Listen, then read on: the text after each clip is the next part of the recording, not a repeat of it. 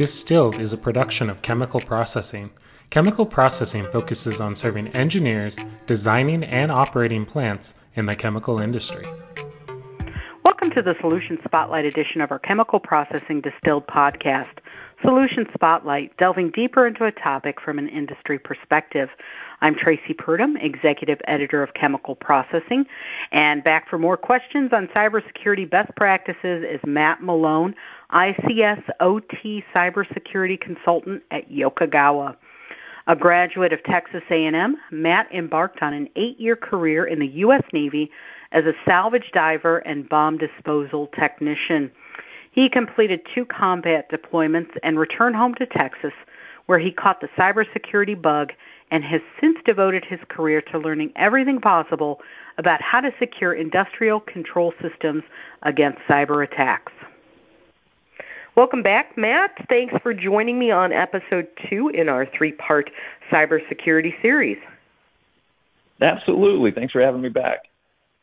Well, in episode one, we talked about getting a cybersecurity plan organized. Now let's talk about the tools needed to ramp up a sound program out the door, antivirus and anti-malware. Is that software enough? Oh, uh, sadly, no. Okay, um, and I and I don't say no as you know to kind of bash any any malware program or endpoint protection program uh, because it's those are great tools, but in the same way that you know if if you're a king sending an army out to battle, you're not going to have your shoulders just wearing a helmet and storming the battlefield in a helmet and their underwear.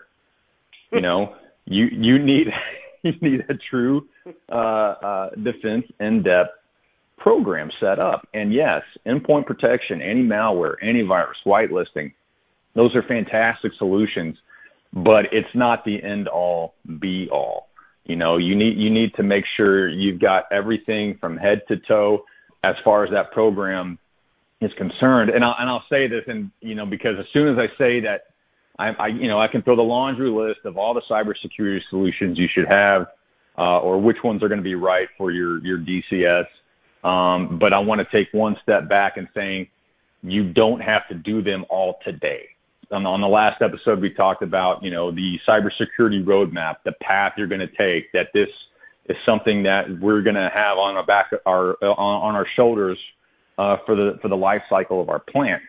With that being said, right, I'm not going to suggest that anybody do a $10 million capex program and in one year install every cybersecurity solution under the sun under the, on their DCS now.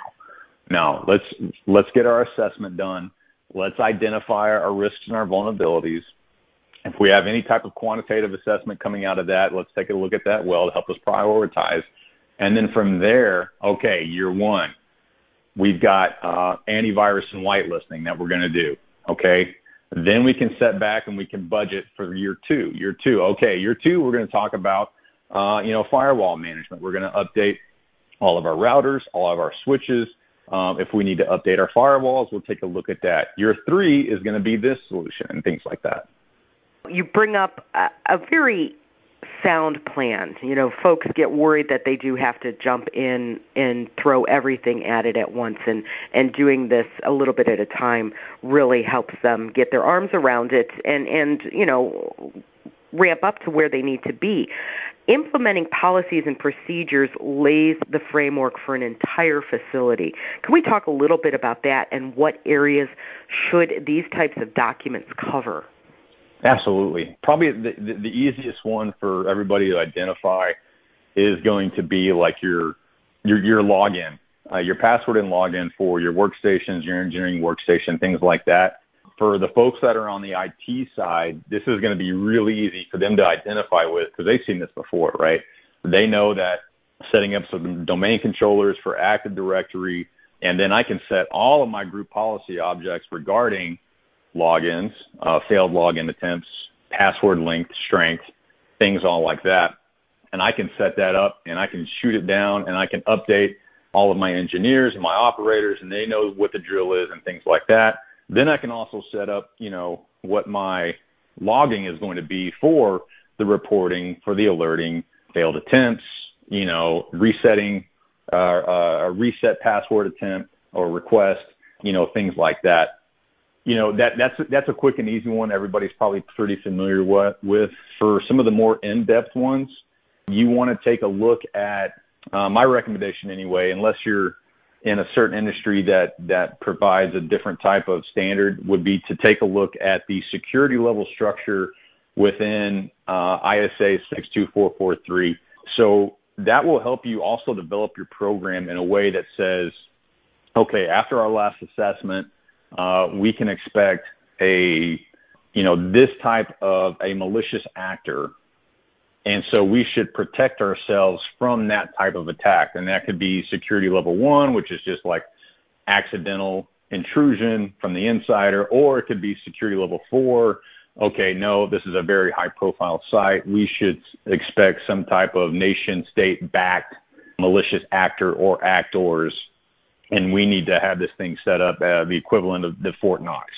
Within after you've you've you've you've gone through and you've selected, okay, we want to be at security level two. Uh, then you can look at every one of those security requirements, and it's going to have, okay, this is the bare minimum to meet this security level. Then it's going to have like a requirement enhancement if it's needed to go above that security level. Um, and it lays it out. I, I, understand this is a podcast, but this is more of a visual exercise. Hmm. Um, and so I can I can provide some more materials like that, or you can go to the ISA website itself, and it lays it out, you know, very very distinctly about how to develop those policies and procedures in accordance to how you want your cyber security posture set up. And we can include that in the transcript as well if you want to shoot something over to me. I will make sure that gets in there. Okay. Now, talking about this, are there any turnkey solutions that can be put in place right away once once all of this starts moving? Absolutely. Some some of the more vanilla flavor of those would be like uh, Windows Server Update Service or Central Patch Management if you're not uh, on a Windows, uh, if, you, if your servers and your machines aren't running Windows but that is that's fairly easy to install even on uh, an OT network. You know, you don't have to wait for an offline period. Now, the thing about that though is you have to be careful of is some of those patches that are going to be sent out by Windows may or may not be tested uh, by the OEM provider for your DCS. You know, one of the things that Yokogawa does is that for our turnkey patch management solution, we do all the patch testing and the releasing on our own. So our clients don't even have to worry about that. They know that whenever a Windows patch is sent down to them from us, that it's already tested, already been approved. All they have to do is upload it whenever they get the chance. That machine is now good to go for, for the latest patch uh, that's been sent out. Another good uh, turnkey solution is going to be uh, Central AV. Same deal. You know, we, recommend, um, based on the layout, typically one jump server uh, is going to be the only thing that's going to need to be installed. And the cool thing that we can do at Yokogawa is we can put that AVOS, that central AV server, and the central patch management server co-located. For for folks on the on the DCS side, they know that you know space is always going to be at a premium. I've, I've only got so much rack space or so much server room space, and so for something like this, this is the way we've kind of figured out, all right, we can put both these together, only one more additional machine. We're not going to be taking up any more space. And like you said, it's, it's turnkey. We're, we're in, we're out, and, and now you've reduced your risk in this, this area. Now, I want to get a little specific here, and I'm not sure if you're able to answer it, but I'm going to toss it out there and we'll see where it goes. Uh, Yokogawa worked with Shell Secure Plant to design procedures and implement managed services. Can you give us any insight or lessons learned from that project? Oh, of course. So now this this the, the Secure Plant uh, initiative and, uh, and, and the follow-on projects uh, were fantastic because this was just one of those hand in glove relationships with the uh, with the end user. You know, I mean, there there is this was this was a tailor made suit. Uh, you know, for for for the client, and it wasn't just you know Shell coming in and saying, "Hey, we want you." You know, they didn't just throw the ball over the fence and tell us to do something with it, right? You know, it was very much a, a partnership and the the the feedback and the communication was probably the the biggest takeaway. uh, about this. And and the technology that was developed was really downstream of that relationship. If we didn't have that trust, if we didn't have that communication and that camaraderie, then it may it may have been a busted project. But because everybody was able to to work together and communicate effectively, then it really just like I said, I, I, all the successes were really kind of downstream uh, of that kind of partnership. The other thing I meant to say is that you know because you know cybersecurity is this journey, it's this process, right? You know this this initiative was started 2014, 2015, and it was it was one of those things that it just you know a day at a time, a step at a time, and and now I want to say it's implemented in 45 or more plants across the globe because you know we started small, we worked together, and we started figuring out what is going to be not just the right fit, but the best fit in terms of you know these policies and procedures, this technology. Um, we also worked with other OEMs with that, and I, I just I, I, can't say enough about the partnership uh, that that developed all this.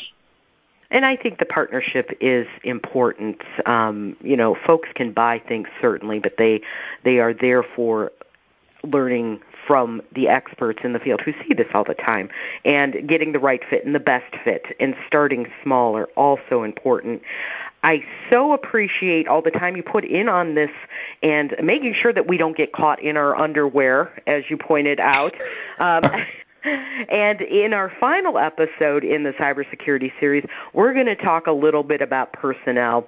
On behalf of Matt and the team at Yokogawa, I'm Traci Purdum, and this is Solution Spotlight.